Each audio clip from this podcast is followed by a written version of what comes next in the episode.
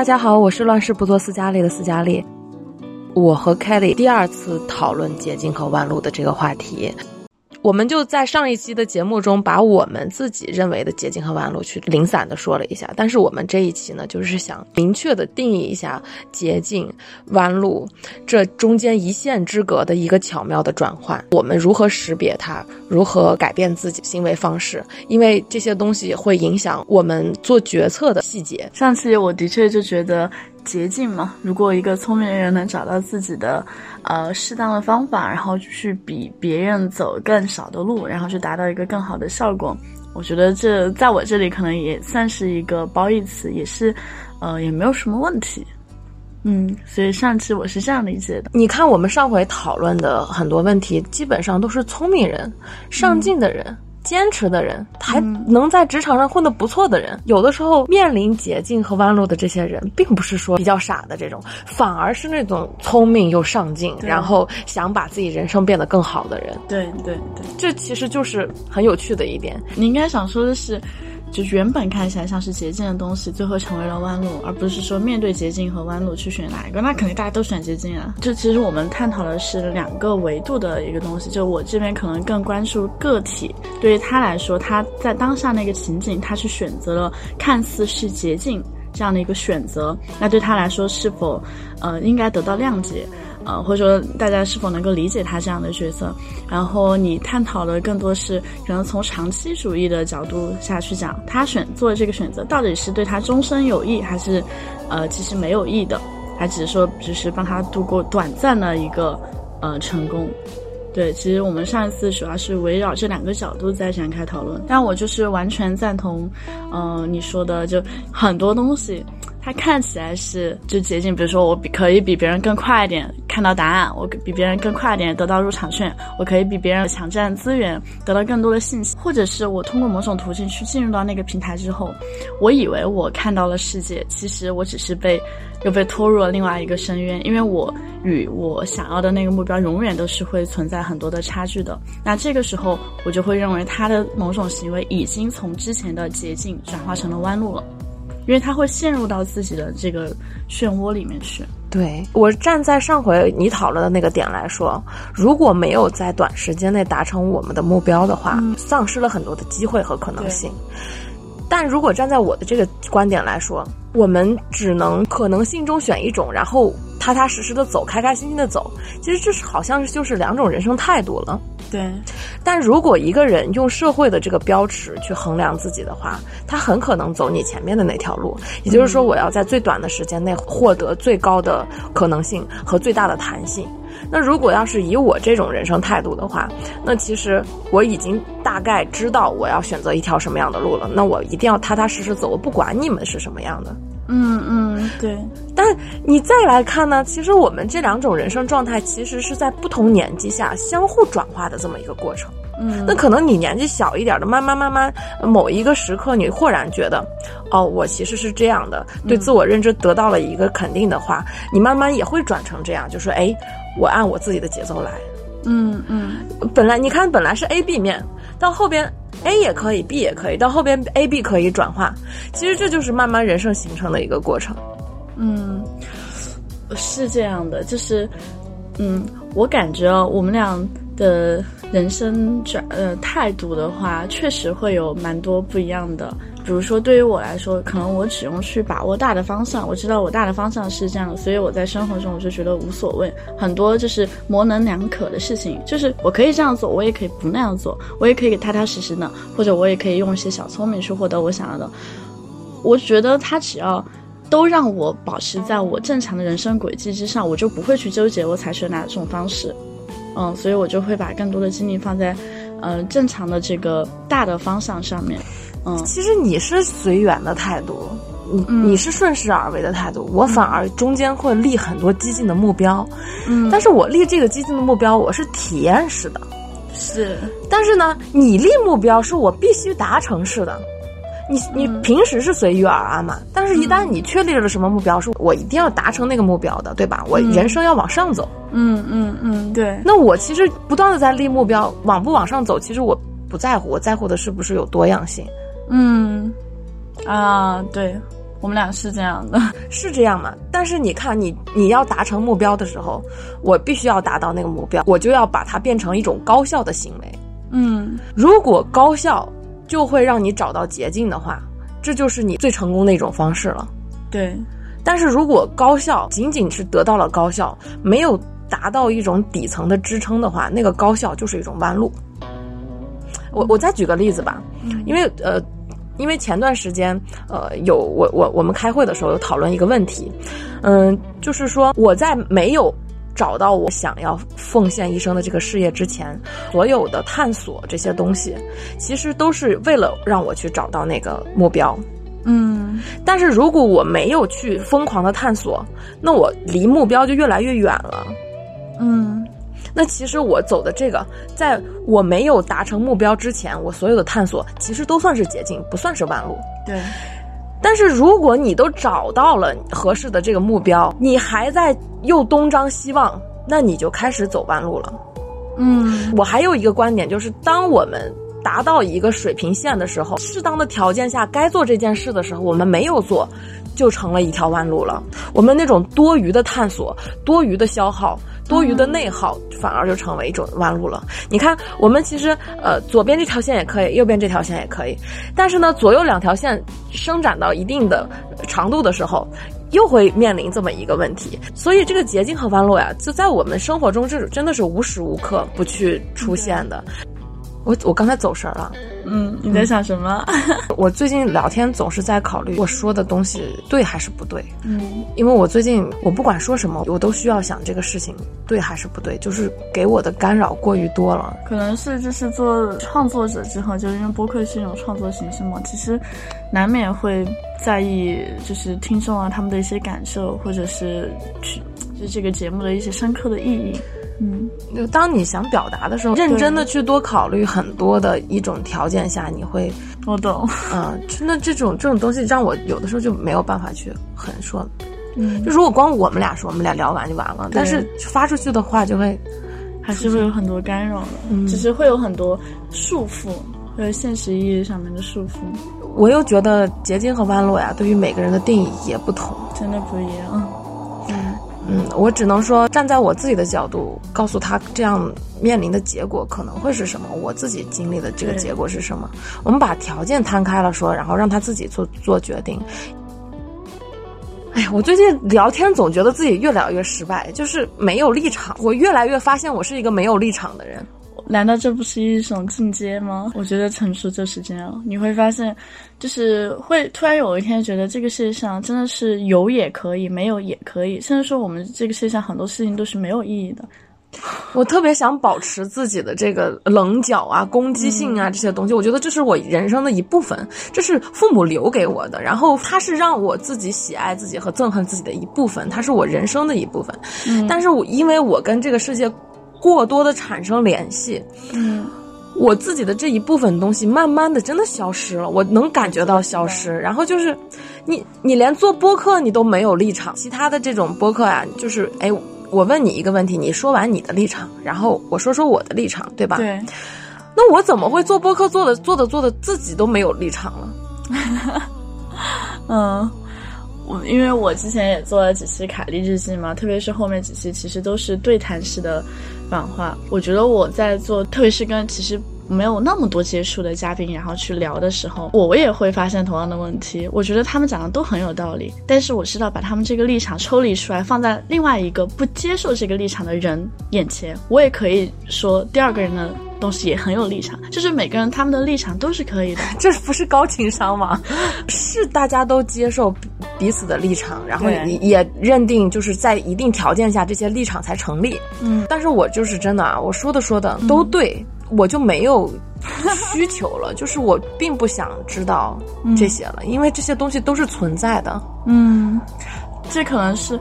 呃，我俩有一个不同啊，就是我是特别不喜欢冲突的人，所以呢，我有一段时间也是那种就是比较呃喜欢去证明自己的观点没有错，我是呃就是反正我就想要去反驳对方的观点，就想去杠，特别是对比较亲密的人之间的时候就会这样。然后是工作之后，突然有一阵子，我突然觉得自己温柔起来了。就是这个温柔在我这里是一个褒义词啊，因为我就会觉得我可以把自己的锋芒给收起来，我可以去接站在他的角度去接纳他的观点。那我的立场有没有呢？哦，我其实没有办法做回答，因为我的立场是否有这个对于我来说可能没有那么重要，但是可能对于你来说是一个很重要的点，就是在生活中跟朋友隐藏自己，我觉得在职场上确实是非常重要的。嗯。有没有观点？毕竟我们在职场上很大程度是一个工具人。那等我们真的可以去发表自己的一些观点和自己站立的一些角度的时候，我们就可以再勇敢的说出来，对吧？对。嗯，我比较认同这个，我也特别想杠，但有的时候真的杠不出来了。说明你变温柔，在我这里就是会变温柔了，就是变得更加包容性。我想问一些问题啊，或者是想请教别人一些问题。我其实我把我刚把那些一大段文字打在上面的时候，我就又删了，因为突然自己想通了。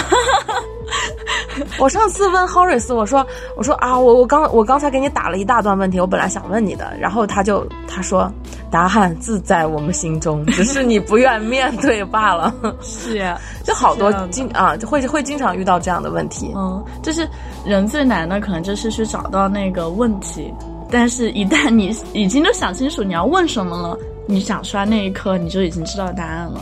所以你可能想的出来，只是为了获得对方的一个肯定，是得到让自己的答案得到更多的赞同。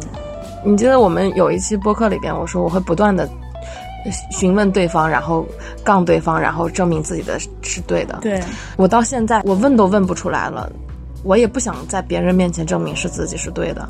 嗯，我觉得这个东西吧，有的时候我会觉得自己的一种无力感，你知道吧？就是我我现在已经不想世界证明自己，只是想向自我证明自己。然后我也不想和任何人比了，我只是想和昨天的我比。嗯，我我也不想和男孩子说我要为你改变，我会怎么样？我想说你就是你，我就是我们是独立的，你想做什么做你的，彼此都认同的话，我们就一起往前走。就是很多东西，你你并不是想把它抓过来，嗯，占有了，你把你想，你甚至有的时候想推开，说该怎么样怎么样。这不是一种成长吗？是成长，但是真的活到了这个时候，你会觉得无力，就是好像三十多的人都是这样，你会把自己归到那个类里边，你知道吗？你你会开始突然理理解他们了，这个时候你会觉得哇，我是不是老了？嗯，老了是是，可能把锋芒给。就是有一个自我的模式了，我觉得这个就是一种老，因为我我有的时候经常会翻我之前写的一些文章，抨击这个抨击那个，你知道吗？嗯，你翻回去发现自己非常的可爱，非常的任性。对，现在不可爱了，不任性了。对，我觉得这就是人生的一种得到和失去。嗯，我得到了对这个世界的认可和包容，嗯，对自自己的一个了解，我失去了整个世界。那也没有那么夸张。我有一个讲到这个，就是关于三十多、四十多这个年龄，可能已经岔开话题了，无所谓。嗯，就是我发现这个世界上其实会分为三种随着年龄而变化的人。然后第一种类型呢，就是我们刚刚提到那种可能三十多、四十岁，他对这个世界的包容性或者无力感其实已经非常强了，他已经不想去改变什么了，就是只能过好自己的小日子，就是让自己能够处于一种平静、稳定、少冲突这样的一个局面当中，这第一种。然后还有一种呢，他是会变得特别固执。就他会走向另外一个极端，比如说我经常看到四十多岁比较无能的中年人，他们其实就会对待自己的家人非常的暴力，非常的，呃蛮横，因为他们，他们不像第一种，我已经知道我改变不了，那我就躺着了。他们是我知道我想改变什么，但我现在已经没有能力去改变了，那我就只能去改变我身边能改变的。所以对待自己的家人或者在职场中，其实他们就会。特别特别固执和偏执，就是就是固执和偏执成了一种倾泻口。对，对，嗯嗯。然后还有一种人，我觉得这个是，呃，在我这里是比较理想的一种状态啊，就是他们也知道自己三十多、四十多，可能没有年轻人那么多的精力，对。呃，没有那么多精力，然后也没有那么多空间去展现自己，但是他们一定会在生活中去找到一个发泄的口。比如说，我们看到很多的创作者，其实都是在三十多、四十多，在他们的生活已经就是归于平淡，但他们会把自己的想法、把自己的观点或者对生活的理解，变成一把特别锋利的东西，然后写在自己的作品当中，或者是呈现在自己的音乐当中啊，还有做还有什么导演啊什么的，都是这样的。就是可能人到了某一个阶段，你就作为个体，就作为人，肯定是有自己表达的欲望的，肯定是有自己的观点的，但就看你能不能把这个观点保护起来，把它放在某一个载体上面。哇，你说的这一段特别好，感同身受，真的，嗯。因为你能，尤其是在我们这个时候接触最多的就是中年人。这这这这段播客我应该发在中年互助会。你刚才说的这这三种人啊，嗯，好像就是分别是我们的什么什么，分别是我们的什么什么，分别是不不点名，不点名。是这样的，而尤其是你说到第三个，就是把自己的一些很多的经历啊、一些观点保护起来，然后在、在自己成熟了之后，嗯在生活中的一个倾泻口。哇，这个说的太好了，你知道吗？嗯当这个人保护起来自己的时候，然后在自己成熟的年纪，然后用自己的当时的这种智慧和认知，已经有这种综合的这种能力了以后，嗯。然后把它进行输出，这个不光是对自己有益，自己倾斜，对很多人也有益，你知道吗？对对后代也有益，对对爱他，而且他可以在倾泻的这个过程中不断的得到正反馈，嗯，我觉得这是中年的标杆儿是啊，我也这样觉得的。啊。但是可能就是，比如说我们现在这个阶段，可能越来越发现自己的观点会被磨，就会被磨掉啊，越来越发现好像我想要去证明的一些东西变得没有那么重要了。那我们再玩一个有意思的，嗯。你看你刚才把这三点都说出来了，嗯。那我们都倾向于活成第三种人，对吧？嗯。那我们往回推，那我们都知道，如果我们达到那个时候的时候，我们做一些总结性的一些输出啊，或者怎么样，那我们如何才能达到那个状态呢？嗯，因为你像在那个状态的时候，一定是因为经历很多对，啊，你比你在年轻的时候经历很多，然后呢，你有有了一点感想，你啪发出去，你碰壁了，弹回来的时候，你把它放到瓶子里边，没关系，我下回我再继续。对，啊，我觉得这个状态不断的收集，然后等到一个合适的时候倾泻出来，这个是比较好的。但是很少人能够做到吧？嗯，那为什么他们会特别能够分得清。对？那为什么前面两种人他是做不到的呢？是因为嗯。他在这个成长的过程中，要么就是太压了，我什么都不说，我就谋划；要么就是我喷的太嗯。倾尽全力了。嗯。就是好像要中间又是有一种平衡的一种东西要存在，但是你知道，如我们现在都看到这些了，就我们还是属于非常幸运的一类人的，是我们现在可以清楚的看到这些，我们可以选择自己未来要走的一些路，嗯那我们可以去掌握一些方式方法。你看刚才我们那三种人，我们如果明明看到了结果，我们往回推的话，我们现在就可以用这种方式方法去让自己把好的这些东西藏起来。对，嗯，我现在也是有一些，呃，感慨了之后，我不会着急的发出去了，我会嗯留下来，慢慢的放到我想创作的小说里边，嗯慢慢放到我的播客里边，把它们记录下来，把它们传播出去。对，我觉得这个就是特别好的所所以，我进入中年了。中年互助会优秀成员。我因为我从小都可能比比正正常的同龄人都要成熟很多，所以说我一直认为自己是一个快速代谢的人。可能我我经常自己这样想，我拥有的比别人快，拥有比别人早，拥有的比别人多，嗯我会提前的死亡，提前的凋零。我始终都会这样认为，所以我在这个理念支撑下，我会更倾尽全力的去使用我的每一分钟，因为别人可能要活八十岁、九十岁，我我可能活到五十岁就不行了，因为我太闹腾、太折腾了，我太倾尽全力想活得纯粹、活得活得直接了，那这个时候就会超负荷的去代谢。我我是我是这样认为的，因为我始终觉得人生命是有一个守恒定律的，而我身边的同龄人可能没有那么大压力，没有那么大焦虑这些东西，他们觉得慢慢走，然后慢慢识别，我开开心心的就可以了。嗯，你不可能只活到五十岁了，不要乱给自己说这种话。嗯，反正会会这样会这样想，因为你你的所有的行为都是根据你的一些理论是支撑着的。嗯，你的确是比呃不仅是同龄人，或者是比我们年纪更长很多的人，就是活得会更加透彻和更有旺盛精力的。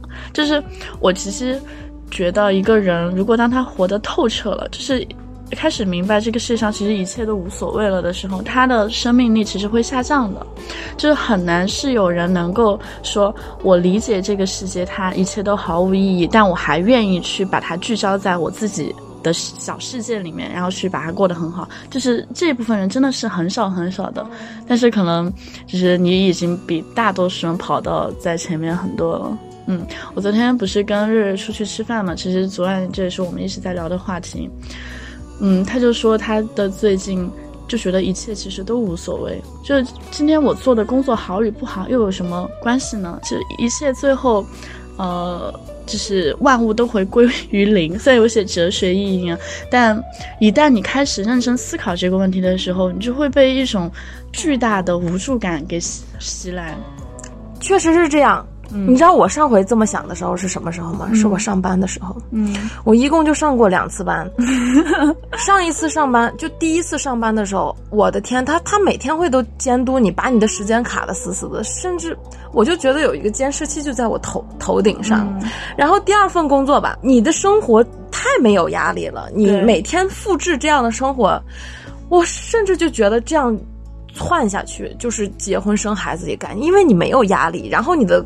你你的生活支出收入都是一些稳定的，嗯，没有任何的让我觉得我我活着存在的必要，嗯，我站在我站在办公室的角落里边，我看着面前的所有人，我当时我特别记忆犹新，我看着面前所有人，我说，我说我坐在这儿，我我的角色应该是跟董事长竞竞争的角色。我现在坐在他的位置上，我是为了去学习，为了去让自己变得更好，而我周边的所有人都应该是我的下属，而不是我的同事，不应该是和我一个水平线上的。嗯，就是这样说吧，就会觉得自己是一个非常骄傲，或者是特别出众的，或者是怎么样，但其实不是的，是因为你长时间你的那种挑战，你的那种经历，你。知道如何去选人，如何去使用人，如何去让自己去快速增长。而我在想一个问题：这些人是如何做到每个月只要几千块钱或者是一万出头就可以安安静静的去在这儿做一辈子的呢？嗯，我我我经常会推翻这些东西，我会试着了解了解别人，你的收入和你的生活是如何调配的？因为一个人的生活很大程度上是因为是因为没有太多的刺激，还有没有太多的体验，而决定让自己的收入停留在那个时候。嗯，体验少而赚的少，对，这个是我一直认这样认为的。而而当我们的刺激和体验更多了之后，我们的收入一定会更多。对，你看最后讲的，不论讲什么样的话题，最后你都会归结为 赚钱方法论。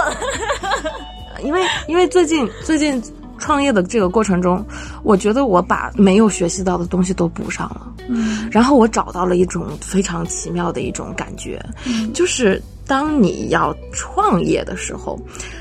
你是主动学习的状态的时候，你的知识啊，它已经不是说你要从哪一个方面获取了，而是说我全都要，并且你会把它的顺序、归类、价值这些排序全部都给你列好。这个学习的过程是人生中非常非常难得的一种体验。我现在在这种体验中，在寻找快感。那我我通过这一次的一个创业的创业的一个经历，我会慢慢的找到自己最。舒服的那一个点，然后一直往下走。那我之后也会收集到很多啊，腿麻了。我之后也会收集到很多自己的一些感慨啊，这些东西。所以说，我觉得人生要不断的多体验。嗯，你我又发现一个贼有意思的事情啊，就是呃，人在成长的过程中，真的是从树到道再到树的这样的一个过程。就是树，就是你可能会经历很多事情，但你不明白你正在做什么，或者你在体验什么。然后突然有那么一个神，可能是外界的刺激，或者自己自我的觉醒，你开始意识到人是要追求某种使命的。这个追求可能，我我的理解啊，可能对于你来说是，呃，可以帮助更多的人，这可能是你的道义上面的这个使命。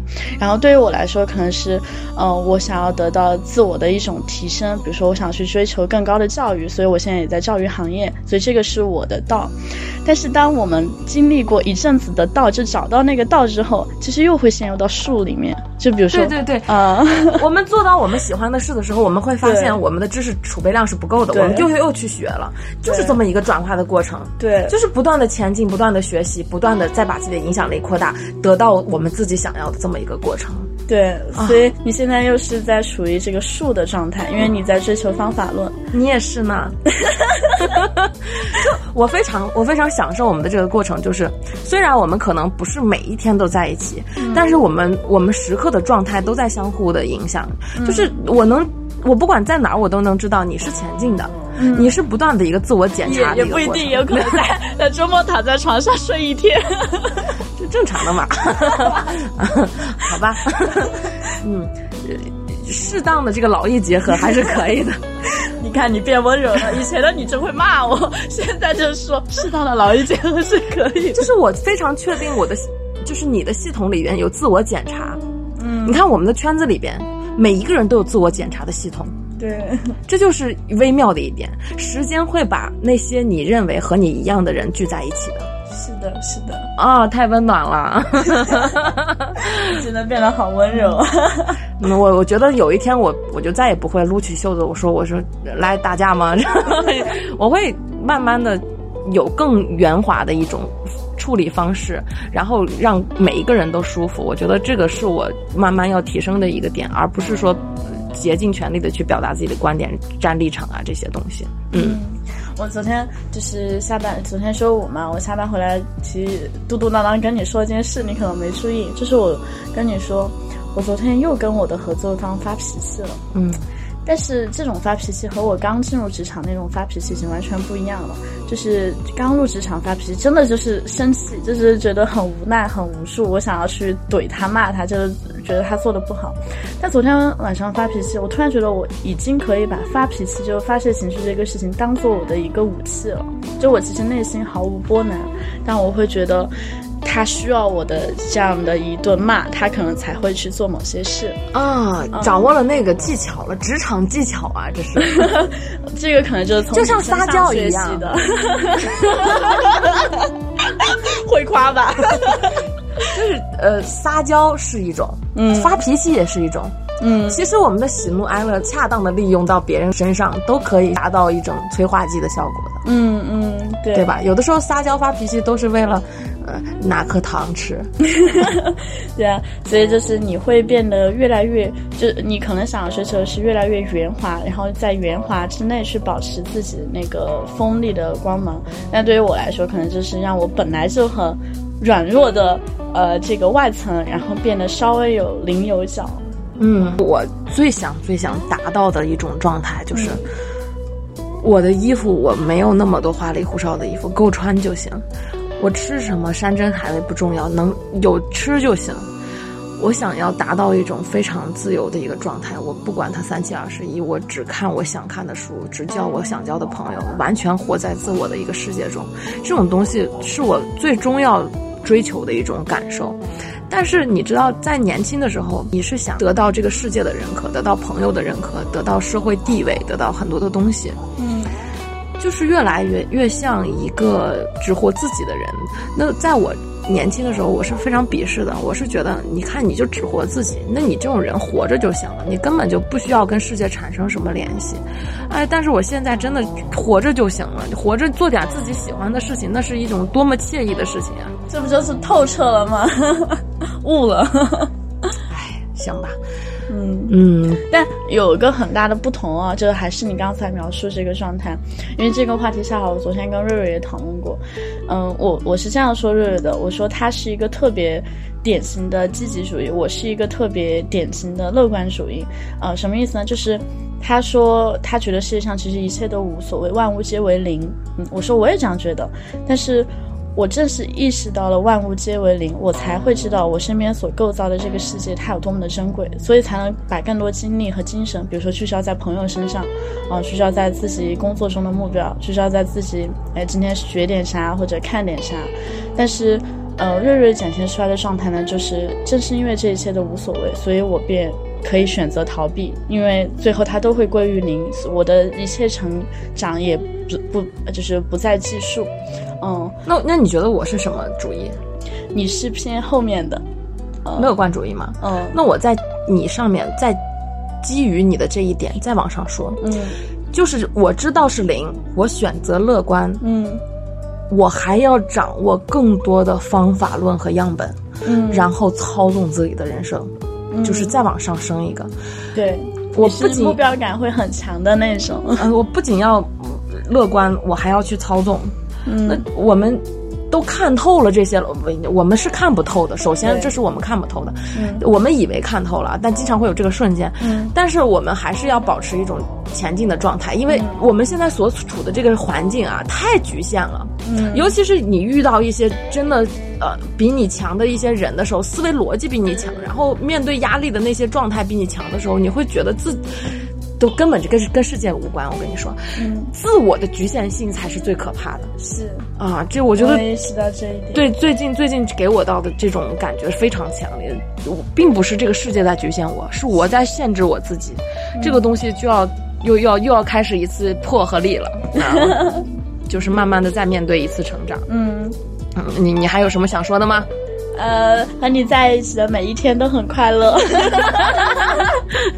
好，好，拜拜，拜拜拜拜，江湖在心。